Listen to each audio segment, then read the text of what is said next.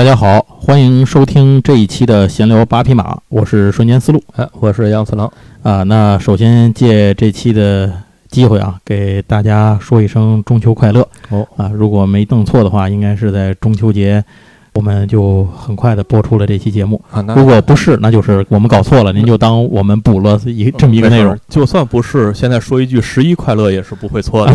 对，哎，反正前前后都站着就完了啊。那我们这一期的内容呢，呃，跟您聊点什么呢？上一次我们跟您聊的是一个我们小时候看过的漫画杂志啊，《画书大王》，简称《画王》啊。这期呢，我们依然和您聊一个大开幅的漫画作品，没错，大小跟《画王》其实是差不多的，好像比《画王》稍微小一点点有限吧，小一圈有限吧啊。呃，而且呢，它是全彩的一部漫画，全彩的漫画哦。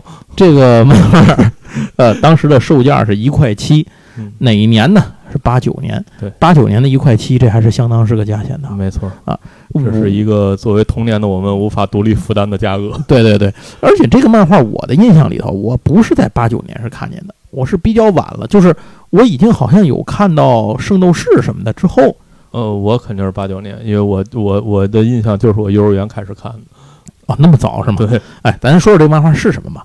这个漫画叫《超时空猴王》，没错。哎，《超时空猴王》这部作品呢，呃，我估计收听咱们节目的朋友里是有很多一部分人知道的，甚至有相当一部分人看过。在历次的调查和留言里，呼声都比较高。对对对，这个其实出乎我的预料，我没想到有这个东西有这么大的知晓度，因为我觉得在那会儿一块七一本的杂志，彩色的这个呃不是漫画，那其实是一个。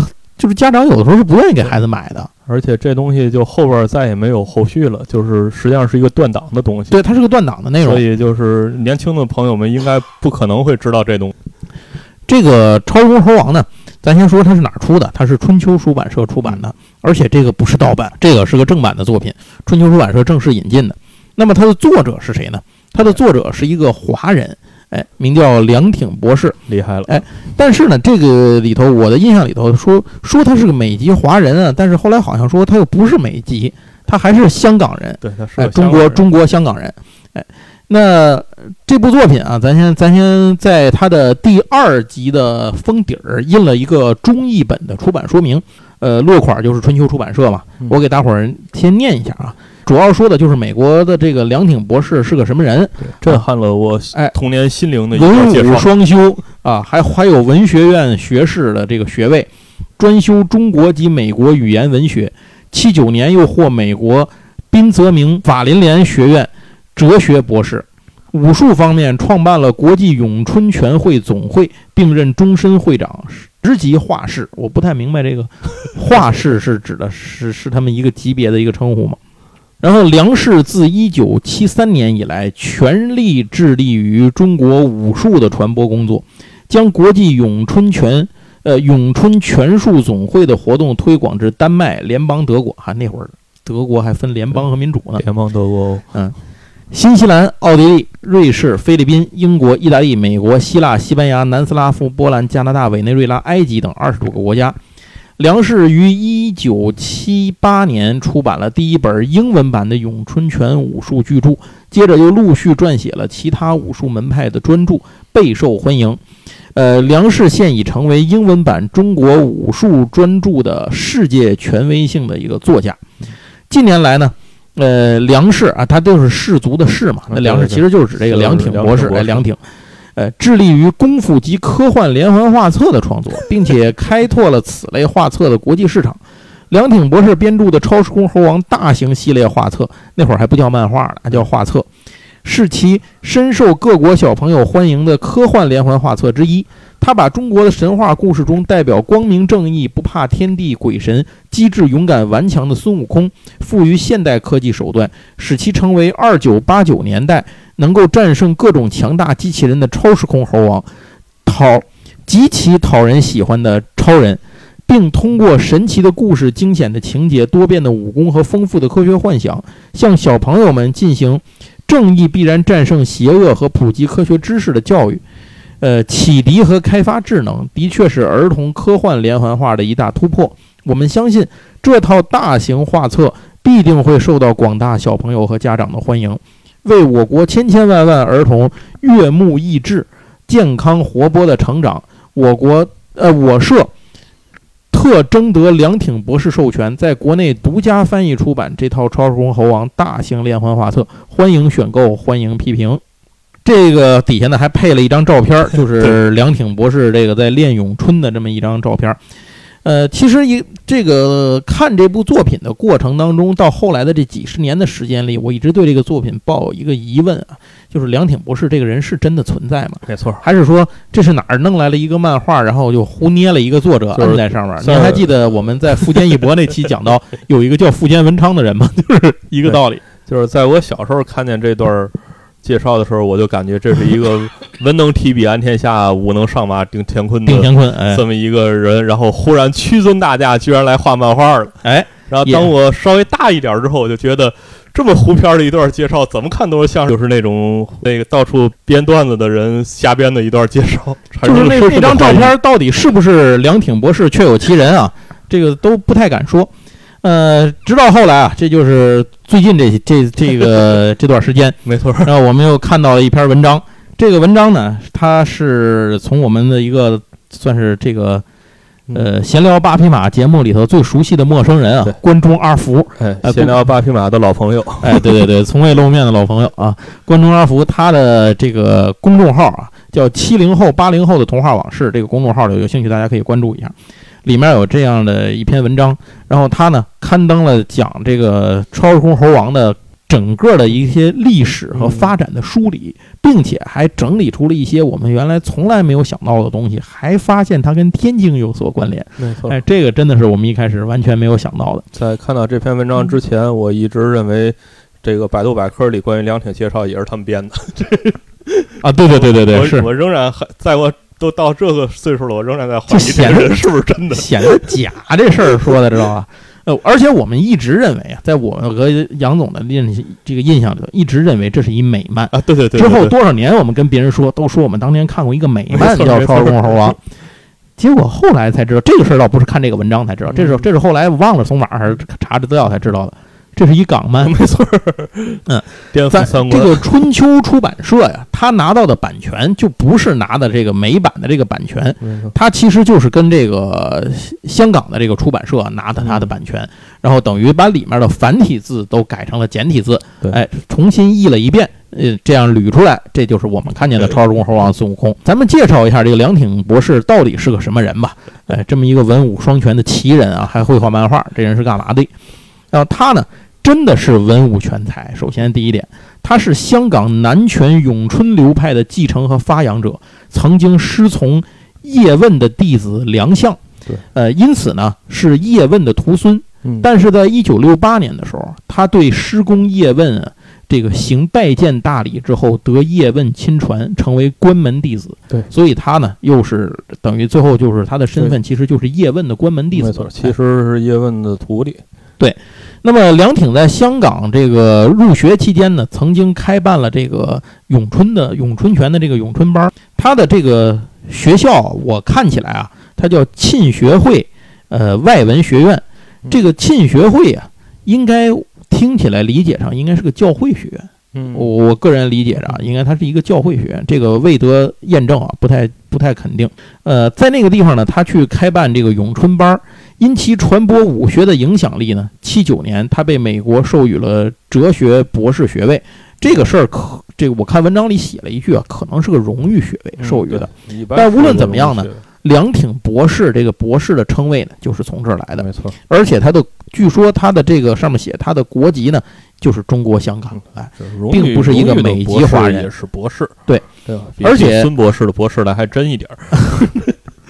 而且这个梁挺的这一个，就他这一脉的这个咏春拳法的英文注册呀，还跟普通的这个咏春拳法好像还不太一样。嗯但是这个我具体就不懂了，这个您有兴趣可以去看一下这个，呃，就是这个阿福他们发的这篇文章但，是他是一个真的咏春拳大师啊，这是他创办的那个国际咏春拳的这个咏春拳术总会，这事儿也都是真的，这个总会是真实存在的。那梁氏咏春拳的学徒呢，就开始开枝散叶儿，这个撒遍五湖四海。那凭借早年的这个他的这个这种影响力吧，然后梁挺呢还开始通过编著书刊和参与影视作品的创作来推广咏春拳。呃，其中这个我看文章里配了一张照片，是七六年梁挺自己参与拍摄功夫电影的一张照片，啊，就是他自己可能自己自己就亲身上马，对对对，就干过这事儿。一九七八年的时候呢，他创作了一本叫做《咏春拳》啊，出版之后呢，通过香港梁氏出版社出版了一系列咏春拳法和中国传统武术的大量书籍，特别面向少年儿童。梁挺呢，呃，致力于功夫及科幻连环画册的创作。同时以中英文向海内外市场发版，哎，你看这事儿干的，我觉得就非常好。就像咱们现在做个桌游，你不能只想着摸点，你 KS 也得上，真的一个道理。虽然并没有资料显示啊，这个梁挺博士自己会不会画画啊 这事儿，但是呢，呃，超时空猴王这件事儿可以确定的是，这个系列的所有的这这个画册，这么这几四十多本是吧？那四十三本，四十三本啊，呃，完全的故事的策划就是编剧都是他。哦，那画画是谁画的呢？绘画是交给了这个梁氏出版社的两位画家，哎，三位画家，好，他他写的是叫李宇轩、黄振基、马氏。等年轻画师啊，那可能还不止他们三个人。嗯，所以呢，这就是为什么这部作品看起来非常充满了浓郁的港漫风格。哎，因为它就是一个香港的这个漫画出版社，呃，香港的一个出版社请人来画的。运作方式也是香港出版社的运作方式。而且，《超时空猴王》还不是梁挺的第一部漫画作品。哦，他曾经编著过两套功夫连环画，一个叫做《功夫与忍者》，一个叫《侠盗燕飞》。不知道为什么想起燕子李三来啊？对，这反正这样就比较合理了。就是他一个练咏春拳的，怎么也得是先画点功夫漫画。对，而且他合理。不但是功夫漫画，你按他说的这个啊，咱看这个介绍，他前面还研究过这种拳法的论著，而且还不只是一种去咏春拳拳法，还有多种拳法。就是他想尽的办法，他感觉啊，他不是一个武术的这个修行者，他更像是一个武学的推广者。对对对，武学文化的推广者是这么一个感觉的人。那梁氏出版社呢？然后出版了这个梁挺博士这这个这个著作的作品啊。然后其实呢，都是刚才咱提到的香港画师呢黄振基，呃，来给他配的这个画。《功夫与忍者》呢，是一九八八年出的，讲的这个故事主角啊，基本就可以看成梁挺本人的一个化身啊。以行侠仗义的经历来，就是在这个打斗的过程中来讲述咏春拳的这个流派和发展。特别是书中搏斗的场面，用非常细致的动作来分解了咏春实战。也就是说，这个漫画其实是个咏春拳法的图例，是吧？啊，这个还挺厉害的。咱们这个大陆呢是没有引进过这部漫画的，然后国内的读者们应该是一个相对最陌生的状态。另外一个是四本一套，叫《侠盗燕飞》，一九八九年五月啊，是岭南出版社出版的，比《超中猴王》出的还早一个月。他几乎就就差不多吧，这两个人这两部作品是同时在国内面世的，但是因为篇幅很短，而且呢题材较为复古，所以《侠盗燕飞》呢在国内的小读者中的影响力远远不如主打科幻探险的《超时空猴王》这个重要。这题材也不会太……我要不是看这篇文章，我都不知道还有这么四本书，回来准备准备查查看能不能买着。嗯，那。《超时空猴王》这个漫画讲的是什么呢？咱咱先这么说吧，还是从回忆开始吧。那个杨总，你先说说，你当时是什么？你那会儿多大？你你是在八九年就看见这本？我应该是八九年。我对他的印象就是我幼儿园时代的这个幼儿园园刊园长买的。是小朋友们都别睡了，起来给你们看这个。是那个，因为当时是我陪我我跟我那个外婆一块儿住嘛。嗯。我陪我外婆去买菜。然后会路过报刊亭，我觉得是你，我觉得是你外婆买菜没词儿得带着你。呃，对对对，其实是啊。然后那个号称帮忙嘛，啊，对于六岁的我来说，我认为我已经帮忙了。你不帮他也不那么忙。就反正是每次只要带跟着那个外婆去，能帮他拎拎东西啊，或者拉拉小推车啊，嗯，哎，就可以帮我买一本这个《超时空猴王》啊。因为当时我的印象啊，整个报刊报刊摊儿上。能买着的，就我能看的，嗯，就这一本儿，任何其他东西我就没有兴趣了，就没，就是在我小时候拿到了一套《丁丁历险记》之后，能引起我非常强烈的这个想要的兴趣的，呃，我印象当时那个年代，就那阵儿还没有那个《七龙珠》和《圣斗士》的年代的时候，就是这个《超时空猴王》，嗯，而且它因为它是一个月吧，差不多就会出一本儿，对所以就是总有新刊。对它这个出版的速度是非常快的。对那会儿我记忆里感觉这个书老么大个儿呢。啊，没错没错，然后现在呢，我看见了杨总，我们在录音的时候啊，杨总带来了他从网上后来淘来的这个全套，比我想象的是又小又薄。没错。我说实话，真的跟我想的不太一样。我拿到它竟然有一点点失望，你知道吗？关键是那阵儿我们我们个儿小，个儿小，而且那会儿漫画是看连环画看多了，都是那种横翻小本的。突然看见这么大的一个彩页，觉得巨大无比。跟六十四开比起来，这个十六开已经很大了。是，没错，没错，是。你当时买就是一上来买第一集，没有第二本，你从半截道看的。我整个，那你岂不是不知道他们几个人哪来的？没错，我印象特别深的就是我那第二本都被我翻烂了，然后我也不知道他们是从哪儿来的，因为第二本一上来就是打机器人儿。对对对对。然后我就一直不知道这几个人是怎么个出身啊，直到可能过了得有一年了，然后在我们那胡同里忽然有一个小伙伴拿出来了第一本，然后这个小伙伴立刻众星捧月一样的变成了圣人一样的存。那你你是七七买吗？后来我家里七七给你买，我应该差不多。哎，你最后买到多少集？有印象吗？就是二十六，应该是。对，这里说一下《超人猴王》这部作品呢，很有意思的是，一般来讲，这二十六集是个坎儿。没错。哎，为嘛说二十六集是个坎儿呢？因为到那儿换出版社了。对。前面是春秋出版社的，后面是哪个出版社？是少年儿童。少年儿童出版社是吧？这都是正经出版社啊。对对对对。春秋是不是？嗯，春秋算正经吧。嗯。当然，它停止营业也是因为嗯。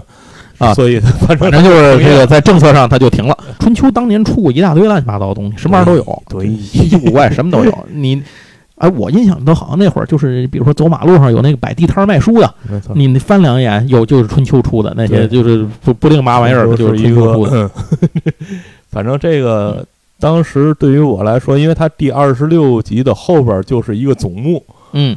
哎，没错，对，他是这样，他从第一集 不是这个，是是整个前后都是画之外，第二集背面是刚才我说的那个介绍，从第三集开始，他每一面后面都会预告下一集是什么，非常正经的书。唯有到第二十六集，最后一页写的是一到二十六册总题目总会，对吧？我记得是，对对对。所以这所有人都就到了，你理所当然的认为他就完了，我的童年就在此结束了。对。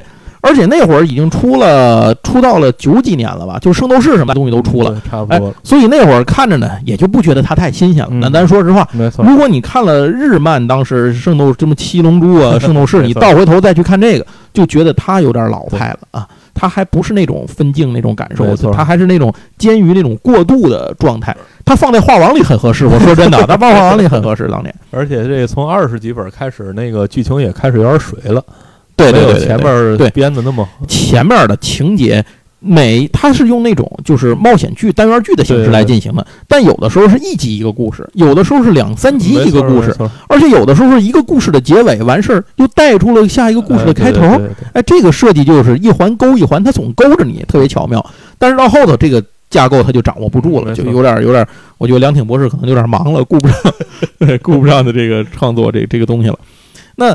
这个我我说说我当时怎么看见的吧，我这个其实比你这个简单多了。我是我爷爷这个出去买菜回来的时候给我带回来的，这都差不多嘛。啊，对，我没去，我不知道，你没跟着去。而且他买回来的是第一集和第二集。哦，我当时就是一看就是看的两集，那个已经出来了，第一集都有了，知道第一集的故事。对。所以咱就给您说说这个故事是什么？为什么叫超时空猴王孙悟空啊？那咱咱给您讲讲，这是一真孙悟空的故事。首先啊，这个故事的背景是发生在公元二九八九年。这个时候地球上的科技已经极端发达，而且早已跟其他星球的人类有了密切的联络。经过整整一千年的发展，科学仪器已经由繁复笨重的外形及结构，越来越演变得轻巧，呃，这个精密而灵巧。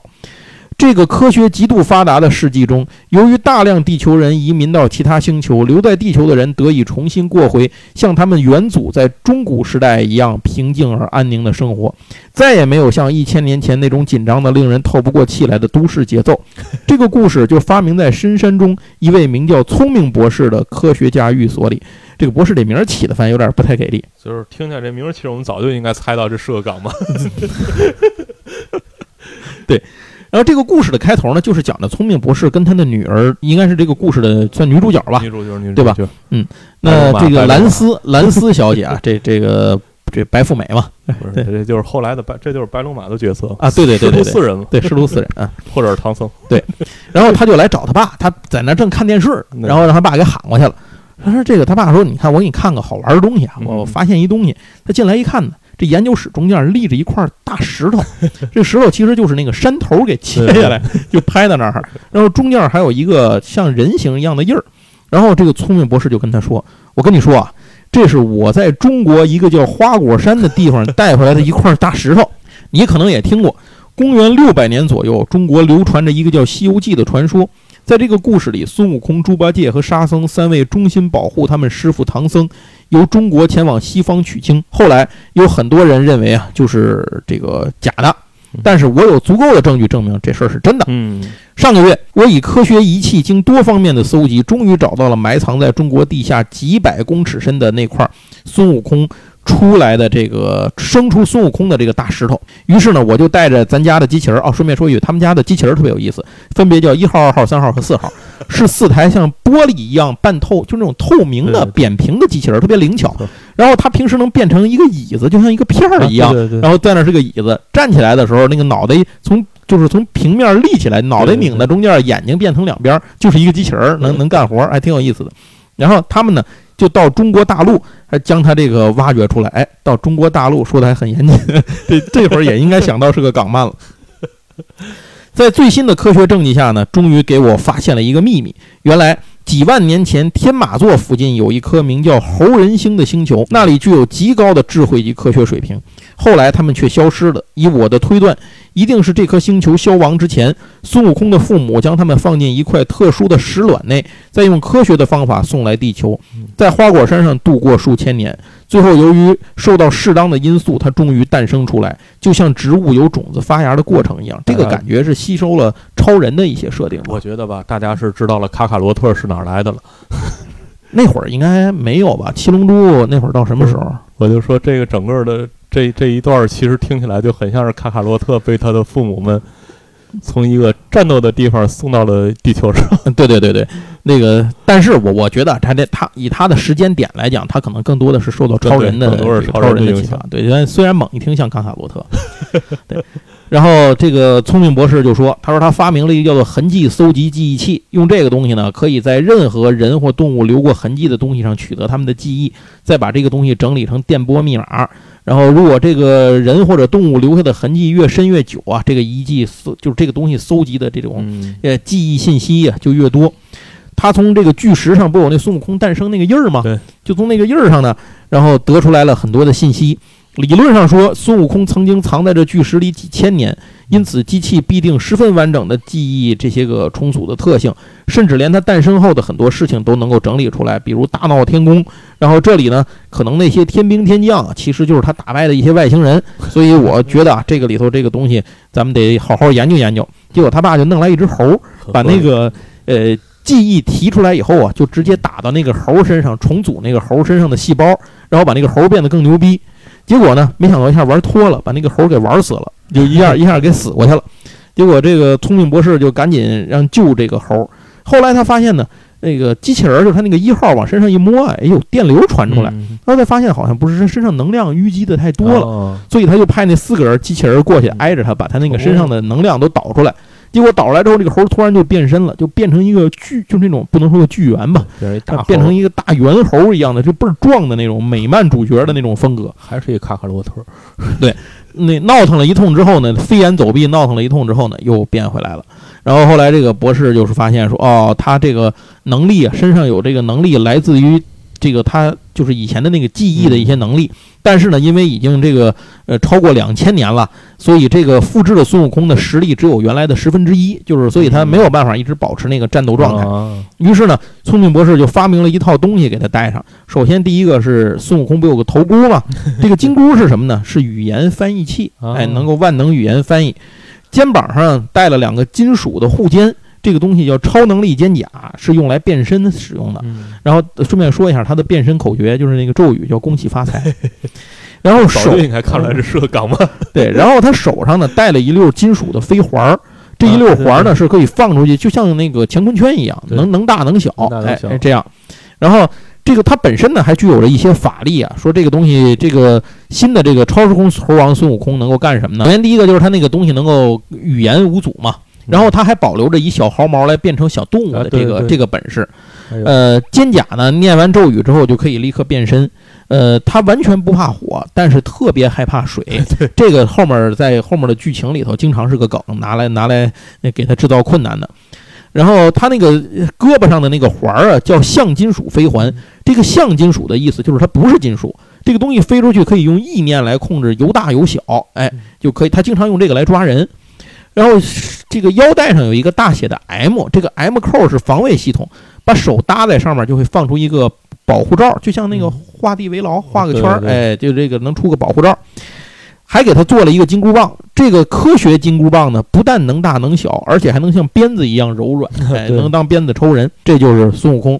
然后他爸这个聪明博士呢，就就特别高兴。然后兰斯就说说，那你这个既然孙悟空有了，咱能不能做把剩下几个人也整出来？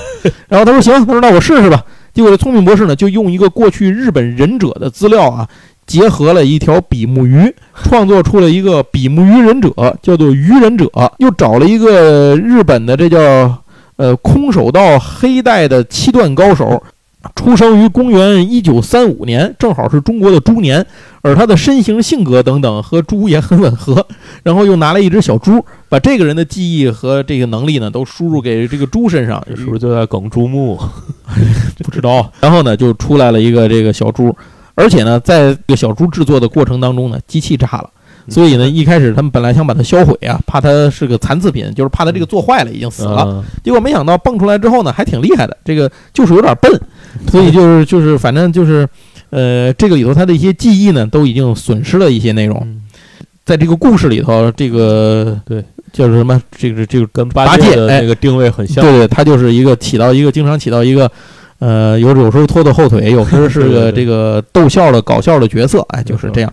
然后他们三个人呢，就开始接受了严格的训练，不但要接受军事训练、打斗格斗训练，还要学习各种各样的知识，哎，最后还给了他们一个考试，然后让他们最后去完成通过这个考试，啊，这样呢就凑齐了他们三人组。最后这个后来好像到了十级还是左右啊。这个兰斯也赋予了他这个能力，叫超能力是吧？他他这个女超人，女超人兰斯，哎，就有点戴安娜那意思。那 这四个人呢，就形成了一个呃超时空猴王的这个团队取经组合、冒险组合就开始了。呃，说到这儿呢，这个故事的起因第一本其实差不多就讲完了。整个故事里啊，为什么说特别好看？一开始是因为它有很多奇思妙想的东西在里头。除了这些各种各样的机器人啊、科技啊这些东西就不说了，那后面的很多敌人安排的这些个段子，我觉得非常的精彩。嗯，就是杨总，你有没有印象最深刻的？你觉得这里头段子比较印象深刻的？我印象最深的就是那个三藩市大地震。啊，你你你说说呗，你你就给说说这段。就是地下是有一只蝉啊，我对我有可能记错了。对，那个就咱先说个前提啊，就是美国三藩市不是发生过那个大地震，历史上真实发生大地震吗？嗯，这就是给你解释那大地震为什么会发生。对，因为地下有三只巨蝉。哦，三只巨蝉。这蝉最大的那只有多大个呢？二十点三公里长。你想这东西有多大个吧？呃，太空堡垒啊，超时空要塞旗舰才一公里多，这长二十多公里。然后我反正我对这个故事最深印象就是请了一个道士要去镇那个钟道长啊，钟道。然后我对于这个道士，就他们一开始还认为道士是个骗子嘛，然后那道士认为他们是来捣乱的，他们认为道士是骗子，来打了一架，互相。就童年对这个道士的各种印象，其实就来自于这儿。对。这个道士的形象就是完美的港漫里的这个现在港片里的道士。我从这里也能看出来，这其实是个港漫。所以这个就杨总，你印象最深的这个《超人猴王》里的一集，其实这个里头他们打那个巨蝉根本打不了，那个巨蝉在地下它是隔多少年一醒，所以它一旦醒过来一动唤呢，三藩市就大地震。所以最后也没办法，然后他们就想怎么办呢？也打不赢这个蝉，完了就突然想到一招，说。这个蝉这种动物有个天敌，是一种黄蜂，它就爱把这个捕捉这个蝉，然后把那个卵产在那个蝉体内，把这个蝉吃光，然后那个黄蜂长大就飞走了。所以他们就模拟这个黄蜂啊，好像是投影还是什么，做了那个假的那个黄蜂，在这些蝉快要出来的时候呢，就吓得又给它退回到地下去了。接着又用这个冰冻的这个设备，哎，给在它的海里头就把它给冻成这个叫什么？冻成那个大冰坨子了，对对，然后把这个整个这这个连冰坨子就都给打到太空上去了，把它送走了。哎，大概就是这么样。我记得那里头还说过，说这个如果呃，这么大的一个冰坨子，这么多的水离开地球会产生什么影响？啊，说会导致那附近的这个岛屿都露出水面五厘米左右啊，然后会多了一个这个月球轨道上会多了一个小的半形的一个小卫星。没错，对，就是它这里边对于我小时候的印象就是，呃，几乎每一集它都有一个世界新的一个世界，然后或者是有一个新的科技，或者是遇着一个。呃，比较奇怪的敌人，就是对我小时候，对于对于我来说，小时候就觉得每一个设定都非常有意思。对，然后包括他们里边一些小的，比方说有一集是前面那集，有一集是他们去火星啊啊，然后开始那个场景就是一个星际旅行，嗯，就是那个宇宙各地的各种外星人在一个船舱里头，其实就这么一个简单的镜头。然后对于我小时候就觉得，哎呀，有这么多种不一样的外星人，嗯。这个宇宙真是太热闹了，对这个就是整个这个《超时空猴王》最大的特点就是各种天马行空的这种想象力嘛。反正我觉得他是就是很像一个练武学的人去想这件事儿，不知道怎么人家就能够想出这么牛逼的东西来。然后里头给我印象比较深的有一集，叫是那个就是呃。外星来了一个特别大的宇宙飞船，这个宇宙飞船是那种蜥蜴一样的那个造型，脑袋那个造型。结果后来潜进去一看呢，就一联系一看呢，是在人类诞生的远古之前，地球上诞生的一个文明——恐龙人的一个种族。后来因为气候变化，他们就走了。现在呢，活不下去了，又得回到这儿来，然后发现地球已经被人类占了，然后就开始跟人类打，就是怎么解决这个问题。然后这里头还有一集是。像西部乐园一样，对对对，您您不知道您看没看过美剧《西部世界》啊？之前 啊，就就是那个意思。他们在那个里头，然后那个里头都是机器人的这种员工什么的。我觉得啊，他这个剧情的呃灵感应该就是来自于老版的《西部世界》啊，因为《西部世界》以前不是个电影嘛，没错。咱们国内还我我记得我原来节目里头还提过一句，他在这个国内电影院是上映过的，因为我妈原来不在电影院上班嘛，我是看过的。对，叫《学习乐园》。哦，然后当当时那个名字给我吓得够呛，小时候看那个，嗯，然后我估计他的灵感就是来自于那儿，就是讲一个西部的一个游乐园里头，然后玩着玩着这游客进去都没了，然后其实就是各种原因啊，就是掉到地下那个牢笼里头，然后反正就就是就是这么一个故事，呃，具体怎么着就不给您说了啊，这这个剧情挺有意思的。说这个我还想起来，他们平常的娱乐设施其实就是头号玩家，他们会照一个脑子啊，对对对对对，然后进入一个虚拟世界，然后在里边玩游戏，对。没错，呃，连连玩游戏，有时候训练什么的，对对，都是都是那种，对，对，而且那里头他们还有好多，我我有时候特别感兴趣，他有时候还有各种美食啊，对对，哎，就是他们那个机器人会做，给他们端来各种各样的美食，看看还挺有意思的。我记得有一集里头讲，他们是有的是这种科幻的，有的是纯幻没科，呃，有一集他们是回到远古，然后从看见一群。这叫什么？看见一群这个古代人啊，拿一个大的那个钟啊，然后祭祀。结果祭祀什么人呢？是从火山里出现了一个火山的这个岩浆和这个石头组成的一个巨型的怪人。然后他们把这个怪人最后给打败了，以后给冷冻，反正给弄死了。然后想把这个东西带回现代。结果在吊着飞了半截儿，给掉下来了。那东西掉地下了，摔得到处乱乱跑，掉到一个岛屿上了。那个整个身子都摔碎了，就剩脑袋咕噜咕噜停那儿。当地人一看，我操，天上降天神了，这什么玩意儿？后来就开始膜拜，于是照着这个脑袋做了好多样子。这就是复活节岛的雕像的由来。里头他们有的时候会谈到一些个这种太空的冒险，有的时候会聊到一些呃都市奇谈这个来源，还有的时候就是来自一些科学的幻想。有的时候我觉得就是他。梁点博士不知道当年看不看奥秘？哎，他要看奥秘，可能他能画出好多有意思的东西来。你像那个有一集里头，他们设想那叫什么叫冥王星啊？好像是那个星球上就有一小块陆地，然后那个结结果后来那个呃。上面有一个军阀想发动战争嘛，结果他们聪明博士派他们四个人过去看能不能解决，结果最后发现了那个军阀的那个阴谋，就是他其实有一块被迷雾笼罩的海域里头是一大块陆地，结果那个星球上后来就不再对外发动战争了，因为他们资源够了。然后还有什么有回到过去的，有登上太空的，有进到地底的，有这个宏观世界，有进到电脑世界的，有进到微观缩小的星球的，还有什么能隐形的外星人，还有那种。叫什么生物细胞开发的那些不死怪物？对对对，有一集是那个敌人能够控制各种鲨鱼，给那鲨鱼带上控制器，在水底下咬他们。哎，反正嘛事都有，感觉特别有意思，这就特别逗乐。我记得有一集他们回到过去嘛，然后穿越时空的时候出现了问题，几个人脑袋和身子接错了啊。对，那个那个八戒脑袋上这个叫他叫猪仔嘛，然后他他他脑袋上面驮着的是那个身子上面驮着蓝丝的那个脑袋，然后蓝丝那个身子女的身子上面是猴那个猴头，对，然后反正就是这几个人互相身子脑袋都乱换，后来给他们换回来了，结果当地的那个他是回到日本的那个古代嘛，战国是什么时候那种一般日本武士，然后来围剿他们，有的人说，你看他们都会使妖法，脑袋身子能来回换，他们刚才不是这样，啊，这倍儿贫呢，这就是。超时空猴王的一个就是大概是个故事吧，这个里头，因为它其实没有一个太大的总线。那这个故事在其实是在第二十六集，就是前二十六集的后半部分已经有点水了。没错，实话说有点水了。我呢是没有太看过后面的那部分。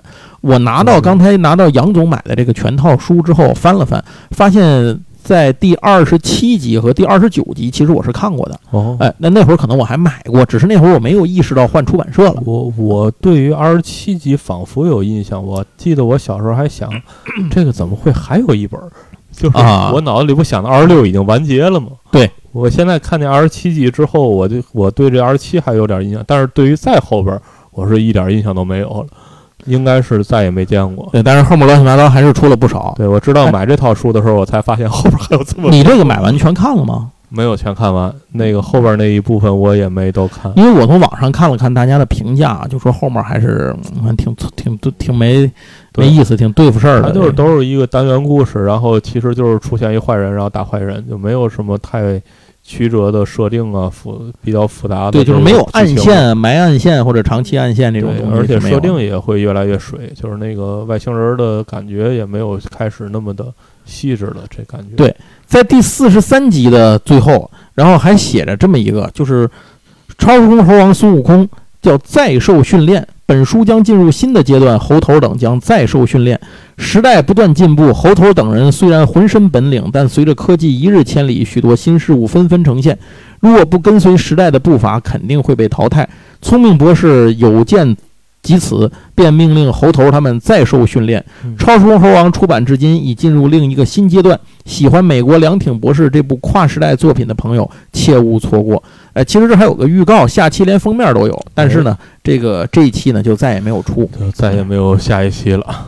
而且出的这个呢，应该是就出到了这个四十三本这么多。嗯，呃，那说完这个事情啊，其实要说一个，刚才我们开头是提到说跟天津有点关系。那怎么跟天津有关系呢？这又得回到阿福身上来。在阿福的文章里头提到啊，就是这个《超时空猴王》啊这部漫画。它是存在了动画版本的哦，哎，这个动画版是谁做的呢？就是在天津，由天津来做的。呃，而且一开始的时候呢，他是因为在十多年前，呃，写那个童话往事嘛，他们找这个资料联系，后来他们好像是找到了一位这个老师，这个老师的个人的记这个经历里头记载着。提到了超时空猴王这个名字，哎，所以当时呢，他忙不过来，也就没太当真这个事儿。然后后来呢，等到十多年后有机会见到这位老师到天津来啊，呃，他们再去聊起来的时候，一聊发现还真就存在这么一个事儿，一真事儿，哎，真事儿。那但是这件事情呢，就是当时是找委托天津这边来做的动画片儿，嗯，可是呢，这个动画只做了一集，就是好像只做了一两集吧，反正做了个样刊出来，嗯，就没下文了。没有真的出来，哎，对，没有没有真的出来，他们相当是一个就是这种内部的适应或者是试制的这么一个东西。这个内容，首先先说这个内容啊，是可以在我刚才说到的七零八零七零后八零后的童话往事这个公众号上的相关文章里头能够看到的。对，哎，这部这部动画制作的时间大约是在九二年，嗯，哎，有可能啊，现在推测啊，有可能是春秋出版社在。前面呢出漫画的时候尝到甜头了，所以他们可能来推动的这件事儿。但是呢，因为你在这个文这个动画的那个版权，就是一开始那个交代各种版权信息的那个页面上写着“国际文化交流音像出版社春秋书店联合设置”。哦，哎，写着这么一段话。呃呃，这里还得说是阿福找到那个这个老师之后呢，人家从家里头给翻出来的录像带，这个录像带呢还保留着当时制作的那集，只是呢没有合成音轨，没有哎没有声音，对。这个动画的制作单位是天津工艺美术设计院。呃，在一九八一年的时候呢，他们和日本电影界呢联合拍摄了一个著名的动画电影，叫《熊猫的故事》，一个非常悲的一个故事。对，这也是我看了一次就就是没法再看第二次。对，有点像雪孩子什么的，都是一路咪咪流浪记，这都是一路的。呃，天津工艺美术设计院呢。当时因为熊猫故事这件事情呢，就是培养了一批动画的制作人才。在九十年代初呢，商品经济大潮愈加汹涌，所以天津工美呢就再次组织人力投入到动画绘制的相关工作里面。这部动画呢本身是梁挺博士亲自担任武术动作指导，这个肖龙老师呢出任制作总监，就是他找到的天津的这位提供录像带的这位老师。呃，就是他呢给拿出来的这个当时保存的这个唯一的一个样本，而且在这个一开头写着，本片根据美国梁挺博士同名连环画连环画改编。那这部作品啊，基本上就是它这个第一集的内容，基本上就是讲述了超时空猴王里头这些人是怎么诞生的，就是刚才我说的那一大堆。哎，猴王这个诞生就是怎么从哪儿来到哪儿去，怎么回事儿，讲的这些。另外，在这些个作曲，在这个配音啊、作曲的这些里头，还看到了一些熟悉的名字，比如作曲是许镜清。嚯，哎，许镜清这个您要是想不到，我帮您提示一下，《西游记》系列音乐都是许镜清写的 啊。中国电子乐第一人。对，再不知道去搜 B 站吧。对，然后配音李阳。哎呦啊，哎，那个《西游记》是不是就是他配的？呃，孙悟空。对对对吧？所以这里也请了他来配的。嗯嗯。所以这里头《西游记》班底这是对，这是《西游记》班底来做的，所以这个确实很厉害。嗯，然后担任动画顾问的是北京科学教育电影制片厂高级美术师金辅堂。然后我们可以看到，在他的指导下，天津工艺这个工美设计的出色的科幻场景。导演何玉门来自上海电影制片厂，曾经导演过《小朋友们》《好猫咪咪》。呃，小鲤鱼跳龙门等等等等这些作品。另一位这个导演呢，戴福林呢，是出身于天津工美。嗯，这几位，然后还有一位是导演是宋平啊，这是所有的这个呃里头的这个制作班底了。那漫画当中呢，他们很多的场景呢，其实是有那它的港漫嘛，但是其实受美漫影响很严重的，它有很多明显的这种美漫的这个风格。然后这里面的很多内容呢，已经尽可能的在动画当中得到了一些个就是这种诠释和反馈。整个这个绘画的制作班底，基本就是宫美熊猫故事的那个那那一套班底，就是他们来做的。呃，而且很有意思的是，如这个第一集的动画里面还借用了大闹天宫的一个场景，就是 就是不是聪明博士不是提到说他当年当年哎可能这个打什么大闹天宫这些打的都是外星人，就那段情节，他就直接截取了大闹天宫动画片里的一段 一个一个画面放在里头，联动了，对。那非常有意思，但是可惜的是呢，当年反正不知道什么原因啊，我估计最基本的还是资金原因 啊。这个动画呢没能做下去，也没能做完。如今呢，在网上呢，您是可以看到相关的这个这个动画的这个片段的。一个呢方法呢，就是您到阿福他们那儿这个七零后、八零后童话往事这个公众号；一个呢是另一个公众号，就是叫蒂比利斯地下印刷所。哎，到这儿可以看。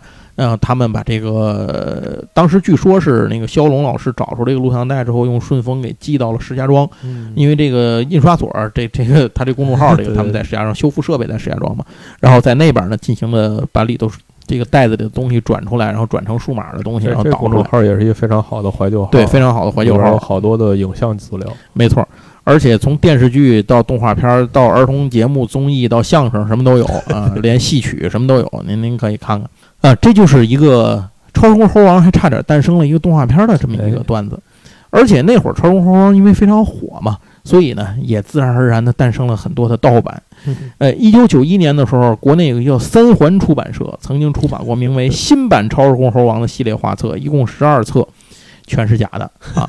然后这个里头呢是非常泛滥成灾的乱斗情节，就是像那会儿什么圣斗士大战孙悟空啊，葫芦娃大战什么什么，就就就阿童木什么，就是那种，它也是有什么宇宙大道啊，什么奇怪的青蛙呀，反正这提供了一些呃看起来就很神道的东西。关键是它里头除了超时空猴王这几个人之外啊，能出现的角色之外，剩下的那些角色啊，你猛一看。也都有些，就是它的画风完全不一样，不是出自于儿童连环画，就是出自于以前的那种小人书，不知道到哪儿抄来的是？嗯，对对，就不知道到哪儿抄来的。然后还有像超时空猴王的什么洋画拍的那个拍洋画的这些东西，哎，这个当时出了很多。我觉得啊，这个东西如果要搞商业化创作的话，当时至少还能出点东西。没错，你起码能出点玩具吧？对对吧？这几个人形忍者龟都能出，大家都听见了吧？财富密码又来了啊！那财富密码又来了，这看能不能拿到版权啊？咱看怎么，也不知道梁挺博士现在这这个人怎么着了啊？咱不知道版权在什么地方，能不能联系联系做一做？那这个呢，其实就是我们看过的这部非常神奇的《西游记》的作品。小时候好像还看过一些有意思的《西游记》改编的这种魔改作品啊。你比如韩国那有一个《西游记》的动画片，那个孙悟空好像是踩个滑板啊，还是什么的，念个咒语叫什么“七个七个叉个叉个七个叉个变”，对吧？哎，就能够变身，那是韩国的。然后还有手冢治虫的那个《我的孙悟空》，哎，《我的孙悟空》，哎，那个出过漫画出过吗？就是他那个《孙悟空作品集》里头，后来出了吗？嗯，你说台版还是说大陆的？台版，台版有，我们家就有。大陆呢？没有，大陆没引进过，还没引进呢。没引进过。啊，那个挺有意思的，而且那个《手冢之虫》的那个动画片，咱这也演过。哦，对对对，演过演过演过一次，时间虽然不长吧，就跟那个有点跟蓝宝石那个王子是蓝，怎么就差不多吧，在前后演的。对，也比较早了那个。对，然后现在如果本着收集的目的，你想买这套书。可能得稍微犹豫犹豫。杨总，你买这书什么时候买的？三十四十三本。对我大概是四呃五五年前，差不多吧。五年前，四五年前，就我我一八年，一呃不是不是一七年一八年，呃一八一八年一九年可能是。就我那阵儿是卯起劲儿来，把我小时候就是我的童年四大天王，就是《丁丁历险记》的连环花，嗯，然后是七龙珠，呃，圣斗士和超时空猴王。全买了，对，这是我童年四大天王，那是我忽然那阵儿就是卯起劲儿把这些，对对，劲儿就劲儿了，本着这个心情，把这四套就都买，各买了一套。你当时买这多少钱？我是我当时是看见他有卖，有一家是卖整套的，好像是三千块钱啊，然后我觉得太贵了，嗯，然后就开始在全网找，就是这这地儿可能是比如一到五，那地儿可能卖二十七、二十八。那你没有买重吗？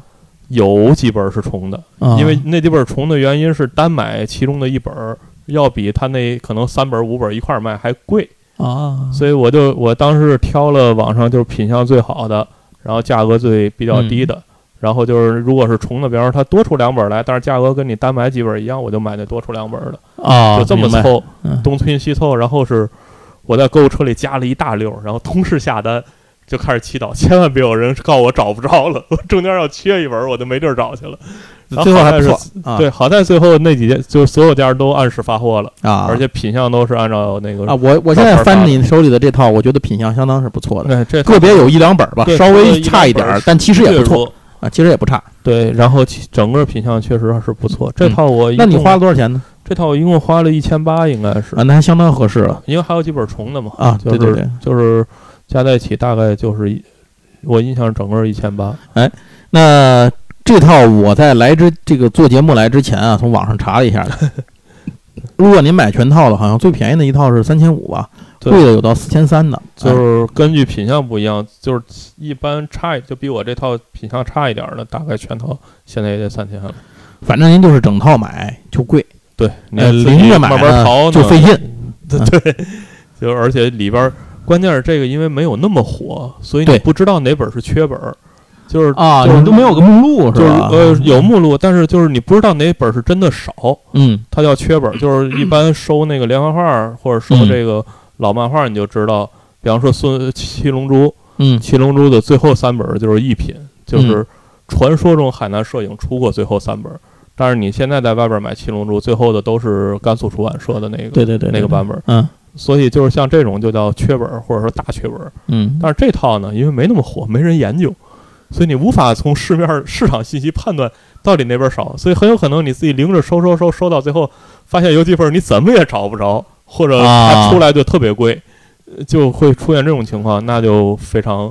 非常郁闷。如果你这一套里就缺几本，然后那几本还是贵，而且四十三本还不老少的，还是拆成两个出版社出的，你这事儿挺烦人的。所以就是，而且它这套就是你前面那几本啊，它都不一定少，但是后几本也不一定多啊。所以你就无我我反正，当时我当时我找的经验就是我判断不出来哪本少，就看造化吧。嗯你最后没错富裕了大概多少本儿算完了富裕了可能得有十几本儿。啊？那那啊是那差不多是这意思。嗯嗯，反正能凑上就不错了。我觉得你这品相挺好的，这这这留着吧，将来父传子，子传孙，啊一代代往下传嘛。一个啊回忆嘛，童年这四这四部漫画对我童年就是启蒙阶段是影响也不知道现在看惯了。如果您是凭空看这个漫画，不一定能看太看得进去，嗯，因为它感觉还是有些东西比较老了。没错，但是它就胜在想象力，可是后面这些呢又没有什么想象力了。而且它那个剧情现在看其实是比较简单，对，它不像那个港漫，你比如你看《风云》，那是一个啊大我的故事！它是连续的故事，这个呢其实是单元剧的形式，对就是冒险，其实科幻冒险剧嘛，它它其实说白了，它就是这样毕竟不是天下，它也不是玉皇朝，对吧？行。那这个说到这儿啊，基本上就把这个《超龙猴王》的这部作品呢给您讲完了。那这部作品，我觉得它最重要的东西啊，还是在当时带来的一些给我们带来的一些奇观的展示。没错，哎，没见过就是没见过，等你见多了，也就不觉得它有就是我对于它为什么印象特别深，就是因为呃，《丁丁历险记》是让我开眼看世界，就是《丁丁历险记》让我知道世界上有什么。嗯然后这部漫画其实对童年的我来说，就是让我有了一个想象的非常大的空间，就是这宇宙里或者说这个科幻这方面嗯还能有什么东西？其实这个开拓了很大的一个想象空间。对我记得里头有一集那个，就是它里头那个谁，那个鱼忍者，啊，他最大的能力好像能把自己变成个比目鱼，对就是他它能还原成比目鱼，然后那个比目鱼能隐形，啊，对对对吧？它能隐身，一直一直这个能藏着。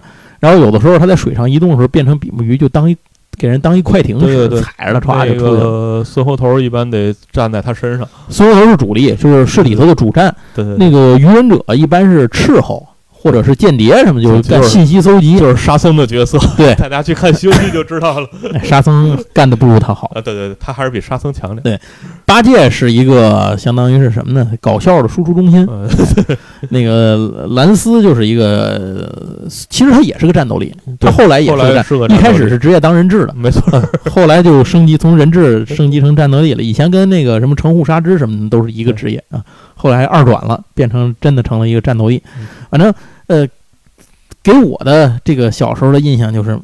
见到了很多没见过的东西嘛没错啊，应该就这么说。那现在再倒回头来看，它给我们最大的意义还是童年时代的美好的回忆的组成部分了。对，然后我也不知道听这期节目的朋友有多少人看过这个东西嗯。如果您感兴趣的话，呃，其实不用花三四千块钱去买。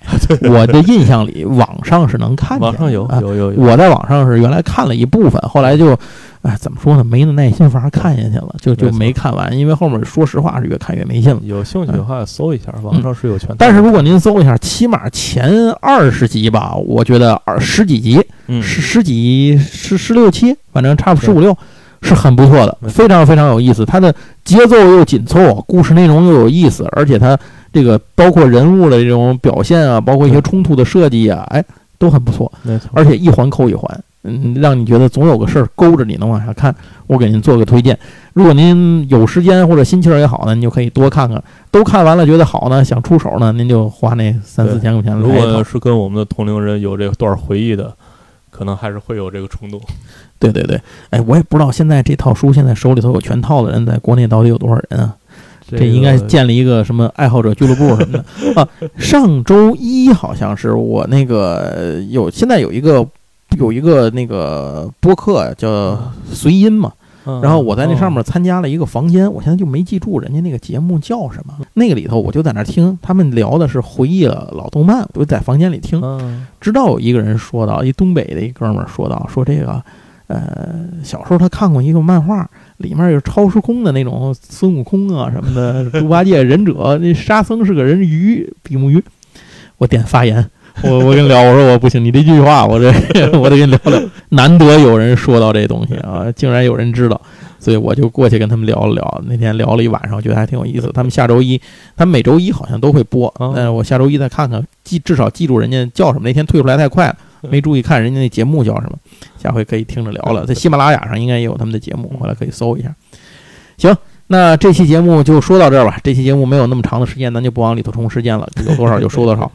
呃，欢迎大家收听我们的节目，更希望您呢收听之余呢，帮我们点个赞、打个扣，然后关注一下我们的节目，然后如果方便的话呢，给个五星好评啊，这是我们最大的动力。也把自己的童年回忆放在评论区。哎，另外呢，我们的这个节目啊，现在在小宇宙上也可以听到了，小宇宙 APP 和这个随音上都可以听，它都抓取了。嗯，然后我去认领了一下节目。